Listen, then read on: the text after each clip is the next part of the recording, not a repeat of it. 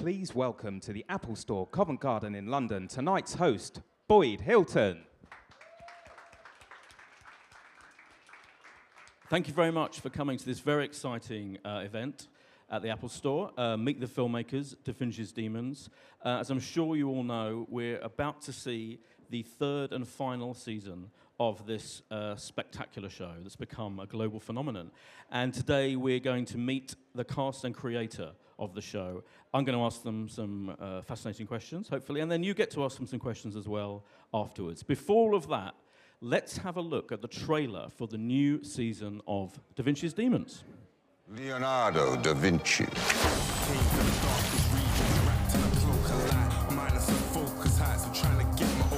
Everything you told me was a lie. And you needed to see what you are capable of. The enemy is near. They have my weapons, my designs. How can I find myself? We need you, so let the next choice be the one that defines you. Soon the day will come, the world without popes or kings. Call for a crusade. Let me fight back. Made some poor choices. Not when it mattered most. The final series of Da Vinci's Demons on Fox. Pretty exciting. Even more exciting, let's welcome to the stage the creator and cast of Da Vinci's Demons, David S. Goyer, Eros Vlahos, Blake Ritson, and Tom Riley.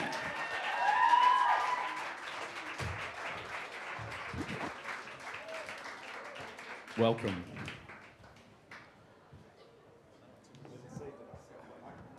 There you go. Uh, David, let me start with you. you. This is your creation. This is your baby. Um, it's, this feels like one of the sh- these shows where the audience um, love for it is huge. I told when I told people I was hosting this event, they were like, "Oh my god, I love that show. Uh, when's it coming back?" Blah blah blah. When you first mooted it as an idea to Starz in the states and Fox here, did you think, "Oh, this is going to be, this is really going to get to people. This is going to be something that's going to touch people and they're going to be really excited about? Or do you think this is my thing? I'm fascinated by this guy, Leonardo da Vinci. I'm going to do it because I want to do it.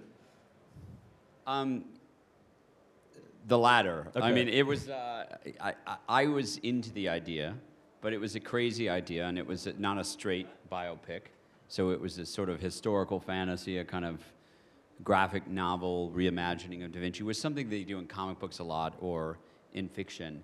But when we were first sort of pitching it, it was hard for people to envision what we were doing because I wanted the world not to look exactly like Florence looked at the time. Um, and so we had to do kind of sizzle reel in order to show people. But I, I had no idea how whether or not it would catch on. We hoped it would, and it's nice to have gotten three series seasons in and um, made some amazing friends. You, you, you're not, you don't always become friends with the people you work with, but in this case, we did. And in terms of like the you, Tom, in terms of casting Tom, was it hard to find someone who? And this is it's, you kind of turned him famously. You know, people often compare him to Indiana Jones. He's kind of an action hero, but he's a genius and he's very sexy and handsome. All of these things. Was it hard to find someone that amazing?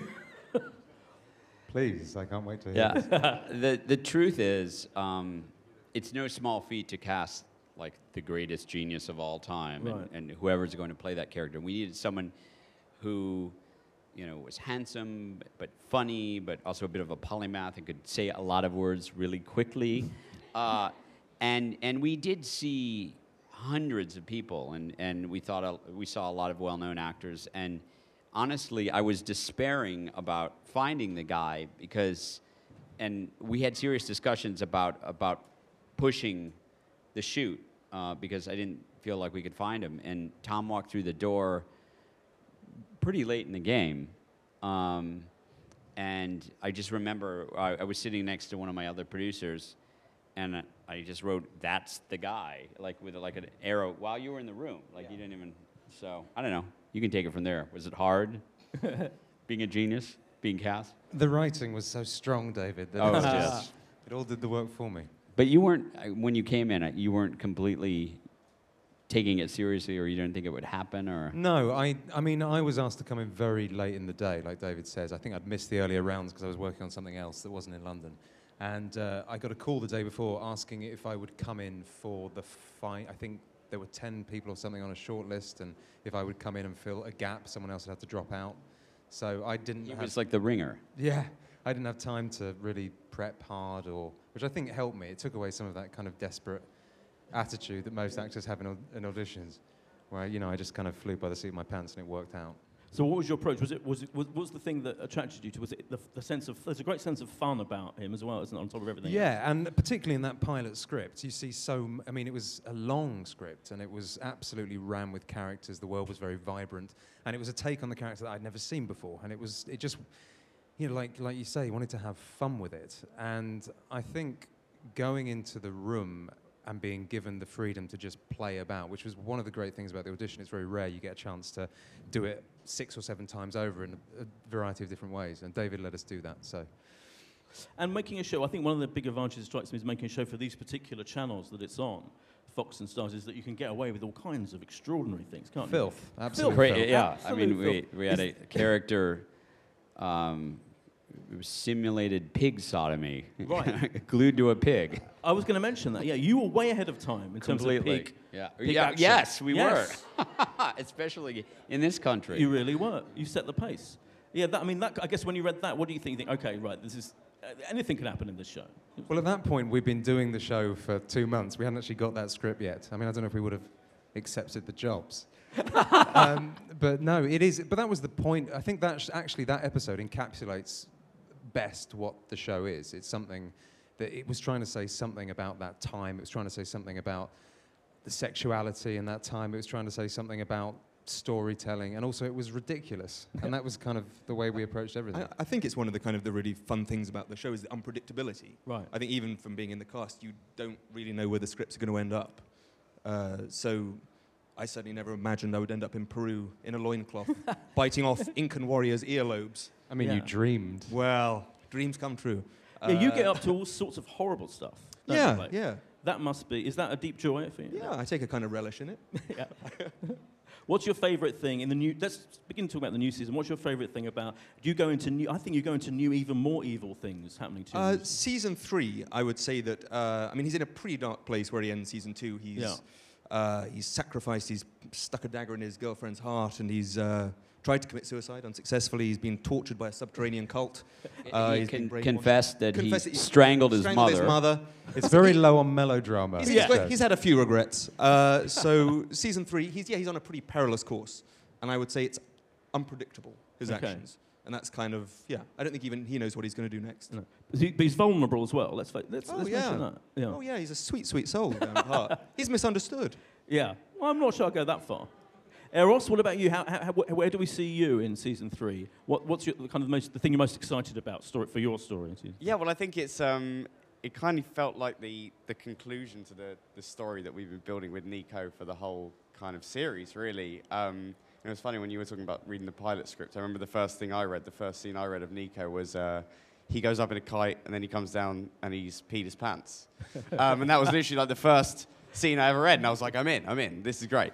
Um, and then to go on a journey from that place to kind of be able to end up where we did in this season, which is with Nico sort of becoming involved in the politics of Florence and kind of going right behind the scenes and kind of subtly running things. It's just been an amazing journey, and I think it's a great conclusion. I mean, for you him. knew who Nico was from the beginning, right? That was always secret. Yeah, so he, Nico was a young Machiavelli, but we didn't. Uh, he was Machiavelli before he was Machiavelli, in the same way that Da Vinci was Da Vinci before he was Da Vinci.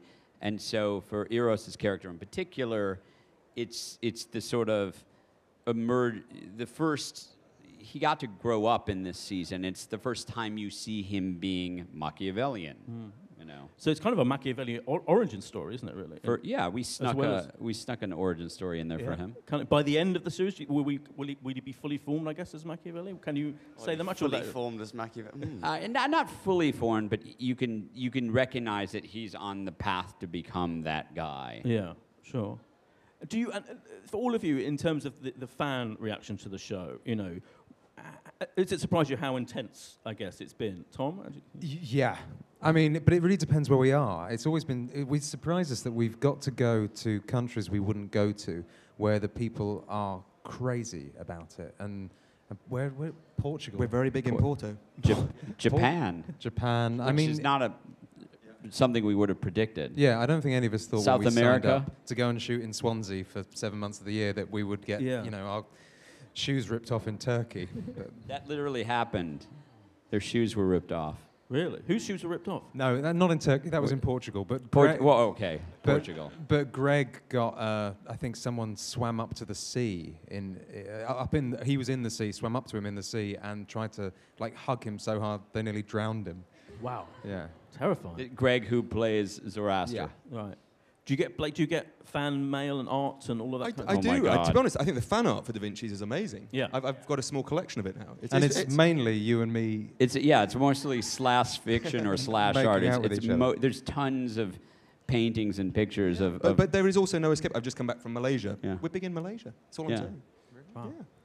Yeah, What's your attitude to that kind of slash? Because some some creators of It's cool. shows, yeah, do you think it's cool? I, I mean, I, I, I, I love that people are invested enough to be, you know, writing their own stories and creating their own artwork, and and it's that's how you know you've kind of made a dent or caused some ripples in the time-space continuum. Not to reference a TARDIS, but there you go. Reference the TARDIS away. Feel free.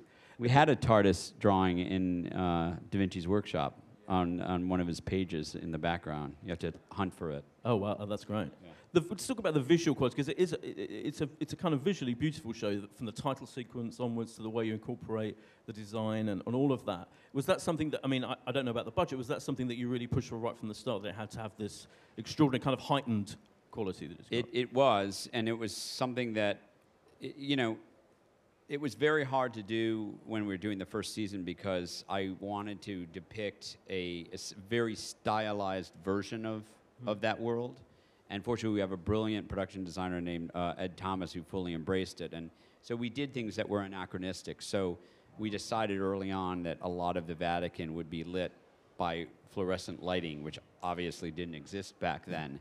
And I always described our Pope Sixtus. He's kind of like the version of like the Emperor in Star Wars. And so his lair within the Vatican at the time, um, we used to jokingly describe as the Death Star. Uh, and, and we wanted it to, um, you know, not really look the way it looked, Mm. for lack of a better word. And then, and then Da Vinci's place, his workshop was a little bit the Bat Cave and Tony Stark's workshop and whatnot. And there's also an underworld brothel, I believe. Uh, In it- season three, yeah. Yes, Season three. yes. Yeah. The Where Pleasure all sorts Palace. of shenanigans happen. Eros, do you get to uh, It was, hang uh, out in the underworld brothel? Yeah, it definitely um, was a mind expanding few days on set, that one. I saw some things that I can't unsee ever.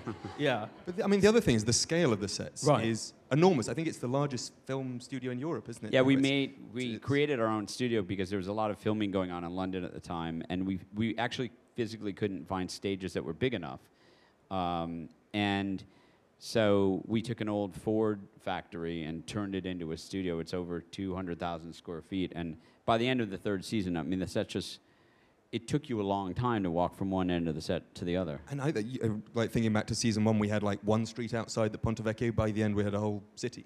Yeah. It's- it was yeah, it's pretty epic. We also had a lot of pigeons that first season, remember? And you would be filming, they would be in the rafters and they'd be incredibly loud and they would ruin takes. And so they brought in hawks to fly around I remember to this. kill Day. the I remember this day. Yeah. Oh.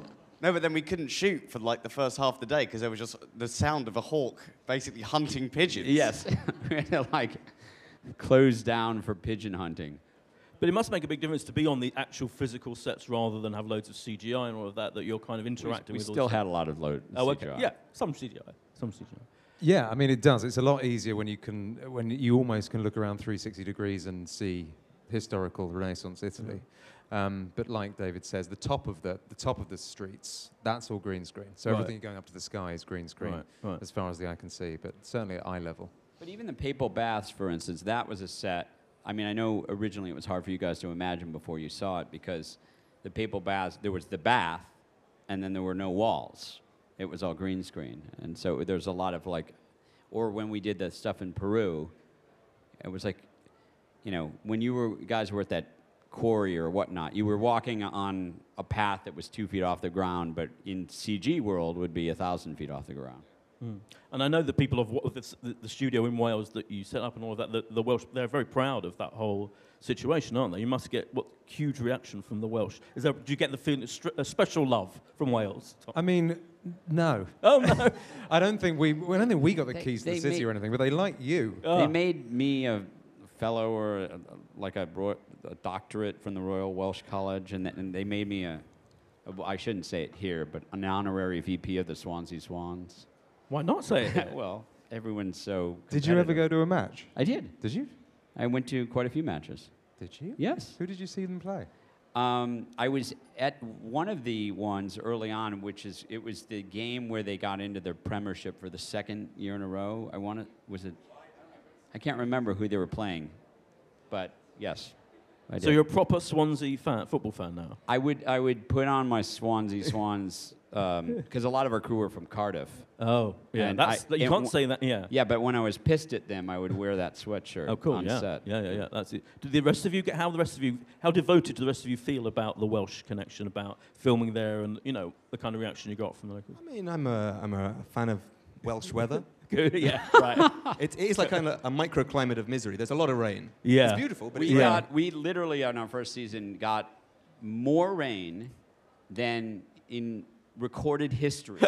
I'm not I'm not exaggerating. It, w Yeah. it rained so much at one point that they have what you call cover sets, where it's like you you if it's inclement, which it is in Wales often, you you you rush in out of the rain and you you shoot stuff inside yeah. And it rained so much that the water table got waterlogged and our sets flooded from the ground up. Oh wow. And so uh, we looked at these photos where there was like two feet of standing water in our sets inside, and we had to find cover sets for our cover sets, which doesn't normally happen. That sounds might be a first. That sounds stressful. And then yeah. season two was a little drier, and we had a lot of rain machines. So there, was- there, was, there was no escape. One way or another, it would be wet. So real rain in season one, fake rain in season two. Season three, what's the weather situation? It's snow in season three. I don't know. I can't. Did it rain? It wasn't as bad. And Yeah, we had also so. built many more sets by that point, so that we had a lot of places where we could scurry to. Also, we were just used to it. We just we developed the kind of the Sure. steel to take. You bought it. an anorak. Yeah, yeah, exactly. Sure. Had an umbrella. Yeah, I, I've seen I've seen um, the first episode, seen it, and it's very exciting, fantastic. I want to know from you. Set, by the way, we should mention it starts, Sunday the 25th of October, 9 p.m. on Fox. And it's showing all over Europe, I think, on Fox, and Starz in the states the night before. Very close to transmission, which is good. Means there'll be no illegal downloading or anything like that. Yeah. What's the most exciting thing for you about this this final season? As you, the creator, and actually, did you did you have a finish set up from the start in your mind of how you're going to kind of finish the whole thing? I, I had some loose ideas and uh, certain things that I wanted to do that whether or not it had run three seasons or four seasons or five seasons, we would have done. Um, I, it, was, it was bittersweet. I mean, I think that the fans will feel like there's a proper conclusion to this story. Uh, we had ideas of doing, in particular, a fourth season, and maybe one day, if there's enough demand for it, we'll try to do a limited series. Then that would have taken place about 14 years later during the Bonfire of the Vanities. Oh, wow. But I hope fans feel like there's closure. As a, as a, as a consumer, I always get disappointed if I'm a fan of something and it just kind of drops off a cliff at the end. I don't think that happens in this one. What did you think, um, Tom, when you read the kind of conclu- the, the, the finale of how what, how your character would end up? Well, like David says, there's a bittersweet thing, but it's mainly that you're leaving behind friends you've made and you're leaving behind a character that you've enjoyed playing. But actually, it does feel like we've been able to end it on our own terms. All the characters' arcs kind of close out. You see people get to points that you've wanted them to get to, um, and I and I do think it ends in a way that you won't feel shortchanged. I think. I mean, it's a shame there aren't more, and it's a shame we can't carry on doing it. But as far as shows being cancelled are concerned, I think we've done this the best way we could have done. Yeah, it wasn't this. This wasn't like, oh, you're canceled, goodbye. This was, should we continue or not? And there was a long series of discussions. And when we decided to close this chapter, we said, okay, well then, this is how we're going to end it. Yeah. You know. Yeah. Yeah, and there's something satisfying going out while you're still firing on all cylinders, and it's good stuff. Yeah. It's, if there's one scene you can mention that without spoiling anything, Eros from season three, what would it be? Like a most exciting or Oh. enjoyable Oh. scene to film? He's checking. Wait, I, I don't Sorry, know. I- I, I don't know what to I say. confer. They're conferring. They're checking. Oh, not sure. Oh, no, it was a request Oh, denied. David's, Hold on. David's just going to check. yeah, well, they're spoiling anything. We don't want to spoil it, obviously. This is very exciting. I mean, David it's gives stuff away left, right, and centre. He'll say yes. Okay. It's, it's it's been in the trailer. Oh, well, in that Ish. case. Well, not not. Yeah, Mm. you could say that. Yeah? Come on, yeah, go on, go on. No? No. Okay, well, there's there's a lot of tank action that goes on, which was very exciting. Let's just I- leave it at that. Just We leave were, it at that. I was always ki- so Da Vinci famously designed the tank. Yeah. And and that's part of the fun of the show is like you, we get to build these versions of the things that he designed and utilize them. And the tank was always something like, when are we going to use that? When are we going to use that? And It actually pops up in the first episode. It's the Yeah. first thing he Right. shows to try and get a commission. But but it yeah it, exactly. He he shows the design of the tank to Lorenzo, played by Elliot, but the tank features prominently in this season, and that was kind of fun. Oh, I'm excited about the tank. Yeah, very excited about the tank. Blake, was there one? What would you pick out? Um, I would say, without being too specific, uh, episode six. Uh, Scene 34. uh, 27 minutes in. uh, the uh, Da Vinci and Riario's relationship takes a new turn, Oh. and it gets pretty messy. Oh yeah, that, that It gets. It's pretty. It's yeah. It's, that's a fun episode. it's a pretty. Uh, we just act out the fan art for an hour. Wow. Yeah. if, if, that was definitely some slash fiction took you know. Oh, this is very exciting. that I'm excited about this. Yeah, okay. And and I and I will say your final scene is the whole the final scene is, is for yeah, you it's, it's, is it's pretty good. cool. It's pretty good. Yeah. I didn't. I didn't want to kind of talk too much about it because I feel like it'll be a nice no, surprise. but it's but it's cool. it's cool. Yeah. Tom, apart from this, this extraordinary sounding scene with the two of you, which I Oh, it's not a scene. It's, It's an not a scene. Oh, It's, it's a a marathon, if anything. um, for me, I would say, to be honest, the first two episodes, which are like a kind of two-hour war movie, and it was Yes. exhausting. But um, A lot of It's- mayhem. A lot of a action. lot of mayhem. Yeah, a lot of but action. it goes like a rocket. And Yeah. uh, I showed my dad the first episode, and not like a very early cut of it, and he uh, he didn't breathe for the last 20 minutes. He's Yeah, fine. is. But um, He's I fine just, now, it's, yeah. it's, it, it's tense, and it was exciting to shoot. We hadn't really done anything on that scale before, so that was cool. Yeah, it's tremendously exciting and ambitious. Um, did you, was that one of the things you wanted to do? You wanted to kind of open with this epic kind of. Well, yeah. I mean, th- this season on a on a kind of thematic level, we, and we talked about it. It's sort of even there in the first episode. Is the, the idea is it's it's one thing to come up with these crazy designs, you know, as an intellectual exercise, and it's another thing to actually build them and see them used. And so, Leonardo wrestles with that a bit in the first season, and then you know, in this season, it's sort of put to use on a very grand scale. So instead of dozens of people dying, hundreds or thousands of people are dying. And so there's a lot of parallels to things like Oppenheimer and the other scientists when they built the atomic bomb and, and you know, this sort of collision between pure design and then once that design is co-opted by others, um, which is not to say everything is so highfalutin in the show. Yeah. But it's interesting. I was going to say how you do kind of you you have both. It works on both levels. You have on one on one level it's an incredibly riotous romp, where you're all you know. There's lots of act- adult action, but um, on another level you are saying stuff about you're saying stuff, aren't you, about violence and you know advance of civilization, I guess. And all kinds of Yeah, and also, I mean, in our own way, we don't want to preach, but it's No. since a lot. The third season's mostly wrapped around the invasion, the siege of Otranto, which was this real event where the Ottoman Empire invaded Italy.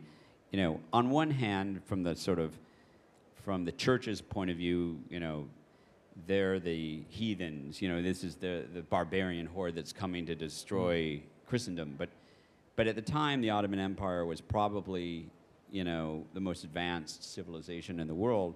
And so there's a really interesting scene and character, this guy named Gedik, who was the leader of the force that laid siege to Otranto.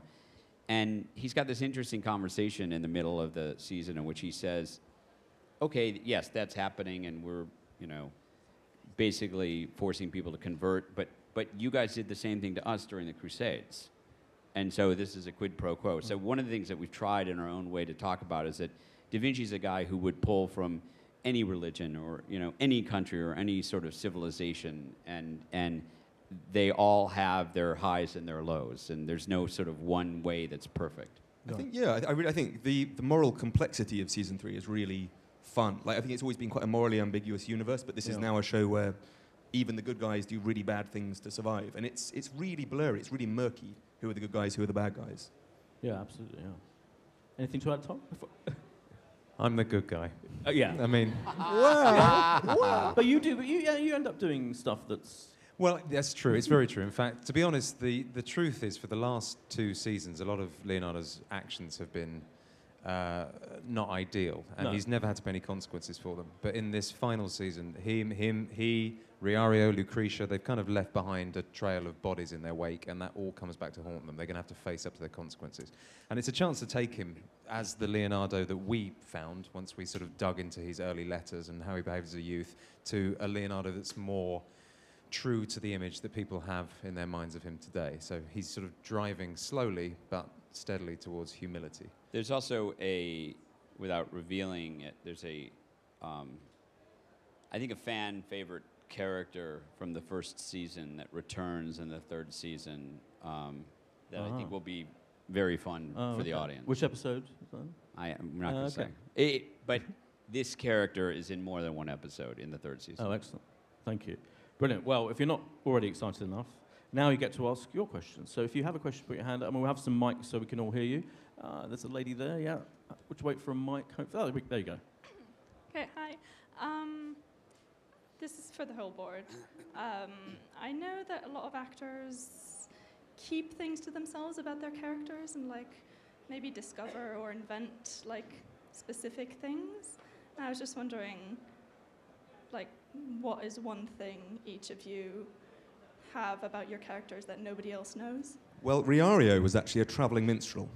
Uh, he used to play the mandolin in the countryside. He was very talented. He had a, a different life that never was, but uh, never made it into the show. So that's a shame. It's a real shame. What? Do you, have? What? you play the ukulele, don't you? I do, yeah. Yeah, But in real Riario life. But doesn't. it Riario would have been strange Um, if Riario broke out in song on the ukulele. That's a really good question because it, you do try and sort of, especially in the first series or something, you prep a bunch of backstory and you try and fill in the gaps. But the weird thing about doing a series is that as it progresses, the writers will write more things that perhaps go against what you thought were your past was, and you have to recalibrate that I, I can think of a genuine one which they built on actually. I remember talking about Riario's obsession with the Orient because there was in the Widow, Widow's Tear, this torture device is from the Orient, and then he plays Go.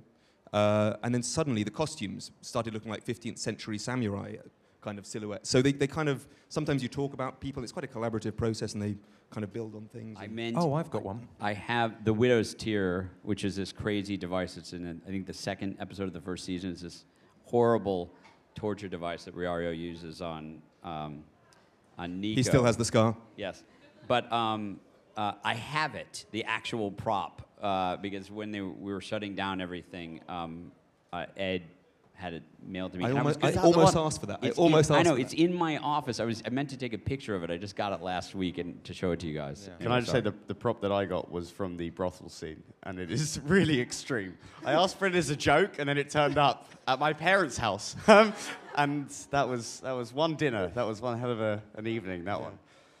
Um, one thing that I have that Greg and I, who plays Zo, because we were, I was always very adamant that Da Vinci was bisexual and had no interest in being defined one way or the other. And Greg and I decided that we were in love. And there's never anything in the scripts really, but we kind of seed it throughout. There are moments where we almost have a little cheeky kiss that wasn't in the think you c- script. but I think if you It was think about mostly it- off camera, to be fair. Yeah. But, uh, yeah. But I think if you think about it in that context, I think th- that warmth and that relationship does. I think it is there in the third season. yeah, well, we really we No. push it in the Yeah. third season. Yeah. You should have let them push it as far as they wanted to go, I think. But you can't have endless amounts of man on man action. That's what I'm saying. Not anyway, endless. let's move on to another question from the audience. Yes. Lady at the front. Just get the mic. There you go. I actually have two questions, if that's all right. Sure. Go for it. Um, first one is for Blake and David. Um, in the histories, Riario is married to Caterina Sforza. Is there a chance that we'll see her this season? Ah, you know, we we really wanted to do that, and um, if if we were to do the fourth season, or if one day we do like a limited series, she was going to feature very heavily because that was a really interesting relationship. And it's hard because you, you, you put on the board like all of these things you want to get to, and it, it's sadly she's not something that we got to in the show, but she was she was on the drawing board for a while. Yes. Uh, and this one's for all of you. Um, Da Vinci is one of the world's most famous autodidacts. Um, what is something that, you, that it, the show has taught you or that you've learned from this experience? that I didn't know previously, or that we didn't know. I didn't know he dug up dead bodies, cut them in half illegally, and then filled them full of candle wax so he could sketch them. I didn't know that the sigh of a llama uh, has such a melancholy tone, such a Really sigh sad, of sublime really sad, disappointment. aren't they? Yeah. Oh, And they look so cool, like mullety little sheep. and Gawain the, then, yeah. Gawain the llama in Peru. Was this question something from the show or something about Da Vinci? Was it I mishear? He was, he was in Peru. How could you forget Oh, Gawain? yeah. How could I forget That's forget what Da? Vinci learned. yeah. Right. How about you? What did I learn? I didn't know before. What did you learn that you didn't know before? How to sword fight. Uh, how no, to, about, how about the era, about Da Vinci, about your character. so much, pretty much the whole history of Machiavelli. I think one of my favorite ones though was was the whole story about um, when Da Vinci and Machiavelli were actually working together in, in real life, which obviously was Yeah. in the future, and they had the the whole plan. They were going to reroute the river so it went around Pisa instead of through it, in, in order to kind of starve the city. And they would like because at that time Florence and Pisa It was part in of part of a conflict, yeah. military campaign. Yeah, it's like let's let's just reroute the river and starve Yeah, them. which I thought was And- and they- amazing. And they, were Um, going to do it. They were like that. that yeah, nuts. they were I- close. That's pretty incredible. I did, I did a little research into 15th century fundamentalism, which is, which is pretty full on. The idea that everyone believed it was the sixth and final age of man and people could actually have communion with nine orders of angels and devils. There was a lot of fun stuff. I still can't tell. We're, remember when we were in Florence, uh, we, we premiered the show. Uh, those people talked about the um, the restaurant that Botticelli and, and Da Vinci. I mean, these these were Florentines. Yeah, they they said that Da Vinci and Botticelli opened up a restaurant together. Yeah, on the Ponte Vecchio. On the. Ponte Vecchio, and that it was only open for a year because They were more concerned with the presentation than the food. than the food. It went out of business because everything looked really pretty, but it didn't taste particularly good. I don't know if that's true or not, but the historians claimed it was. So, Oh, I'd love that to be true. That's brilliant. Great questions. Thank you. Uh, lady, the front here. Hi, um, so I'm Peruvian, so I have to ask, Uh-huh. why Peru? Yeah. you know, part of the fun of this show, trust me, when I pitched that the characters would be going to Peru, uh, Starz and Fox and BBC, World, they just thought I was completely mad. In fact, they tried to stop us because they just thought there's no way it'll ever work. There's no way we can pull it off. But once we did, they loved it. And I, I don't know. I just I part of the promise of the show for me was always that he would be going to different cultures and and other parts of the world, and the idea that maybe some of these other cultures. Um, were sort of ahead uh, in terms of uh, you know technology and conventional wisdom, and just challenging like they have different gods and they have different things that are important, and you know to people from Europe that might sound crazy, but to them, you know that's the way they viewed their lives. And so it was in the show, it was embedded in the show from the second episode. They find a map of South America, and um, I just thought it would be crazy to do it, and and I I I just think the Inca were so fascinating, and it was. I'm glad we got to do it. It was very hard to find South American or Peruvian extras in Britain. I mean, we we were there aren't a lot, and and it was hard to find. Certainly not in Swansea. We had to Yeah. bust them all in from London. Yeah. Yeah. Wow. Maybe next series you can you can be supporting actor. Thank you very much. Uh, lady towards the back there. Oh, was it a gentleman? Uh, Sorry, apologies. Thank you. Now, when they talk about, say, who is what Leonardo da Vinci did, there were so many things. I mean, it's like the artist is almost the least of it. He was like an inventor, countless others who will forget the Da Vinci Code. Now, I'm not going to ask you to spoil what's coming up in the forthcoming season, but are there any newer aspects of Da Vinci's life which maybe you haven't covered yet, which you are planning to in the forthcoming seasons? Or not really? It's, it, I mean, it's a really good question. It's just, I'm, I'm trying to remember if there's a new. Um, well, yes, actually, one of the other new characters. Mm, yes. We can't say who. Yeah. right? But no, we can't say who. And then we get into also some there are you know if if people have been paying attention, there's some interesting questions about you know his lineage and all kind of wrapped up in his mother and what was going on in there. And so I think we also raised some interesting questions about about that as well. Yeah, I don't know if there's anything, any sort of new aspects to him as a polymath, though. I think we kind of we covered so many of those in a race through the first season, couple of seasons. He did his grave robbing, engineering, artistry, designing. Tick that tick box. that box. I mean, Yeah. we, we find new inventions that uh, that he he designed that we hadn't covered previously. Um, and we Right, did but- astronomy. We've done astronomy. Yeah, astronomy. but I, but I think he he does discover more about his personal history in this season because part of the quest of the show is him finding his mother, and you get to, you know, talk to your mother in, in a sense. Interesting. Thank you. Another great question. And who else have we got? Oh, yes. uh, someone- First off, uh, for David, um, what would be your advice to an aspiring filmmaker who's trying to get a series off the ground? And then for the actors, what is it that draws you in and makes you say you want to be a part of something like this?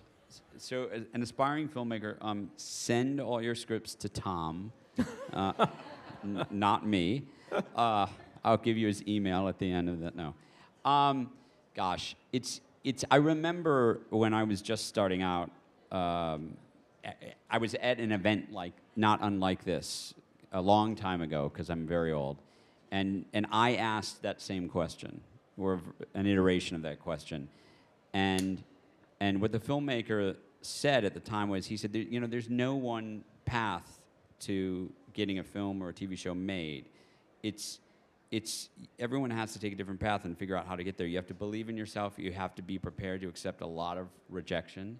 Have a lot of people tell you this doesn't work for all of these reasons, and you have to be sort of dogged enough to just say, "Screw you, it does work, and I'm going to do it anyway."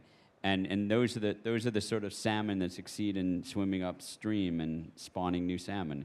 You know, not to mix my metaphors, but but it's true. It's it's the other thing I'll say though is it's you know when I was coming up, digital filmmaking didn't exist, and and you know at the end of the day. I, I- there's a filmmaker I'm working with now that we're developing something. He made a movie for 60,000 US, which is still a lot of money, but but you know, a drop in the bucket compared to what our show costs. I mean, it's like a hundredth of what our show costs. And he made a beautiful movie in his own home with, you know, eight actors. And it's really good. And Fox Searchlight picked it up and distributed it. And so at the end of the day, if you can't get somebody big to finance it, then make something yourself. And there was a question to the actors as well about which was what appeals to them about uh, a project. Was that it? I Yeah. guess the main question is for someone who doesn't have the clout of David S. Goyer here, if you're trying to get some talent for a series, a short, a feature, what is it that makes you actually, you know, say, oh, let me give this, a let me give it, actually give this a look and give it a chance? I think the honest truth about actors is that we. It's why people do so many shorts and, and work for free a lot of the time, is because it's always about the work. It's really just getting it in people's hands and convincing them to read it when they're being deluged with other stuff from people with David's clout. Um, it's a chance to sort of, well, if something's interesting and new, and in a market where, you know, this, we're saturated with series, it's, um, it can be hard to create I- something I think freshness original. is a, is a definite drawing Yeah. point. Anything that is tiptoeing around the tropes uh, and feels like it's exploring a new territory, whether it's a new kind of uh, premise or it's a new character or just complexity as well, is, is exciting. contradiction is exciting. I think it's that. It's, it's whatever we find exciting, really. I mean, that's that's kind of what it is for me. You know, if I read something and it just kind of think that's great, I, I want to do it, and that's that's all it is. It's just, I guess, it all comes down to kind of the script or the and idea aim and the for premise. actors who haven't worked for a while because they're desperate. yeah. But like I me. mean, i- But you know, I'm in film and television in a couple of instances working with first-time filmmakers, and it's exciting. I mean, because y talent is still talent, and, and even if they're fresh and new, I mean, I recognize that, and and I wanted to be a part of, of helping them make their vision. Thank you. Thank you for great questions. We have run out of time, I'm afraid. So let me just thank the panel for their uh, fascinating answers David, Tom, Blake, and Eros. And thank you all for your great questions. And to remind you, Fox, 25th of October, 9 o'clock, the final season of Da Vinci's Demons. Thank you very much. Thank you.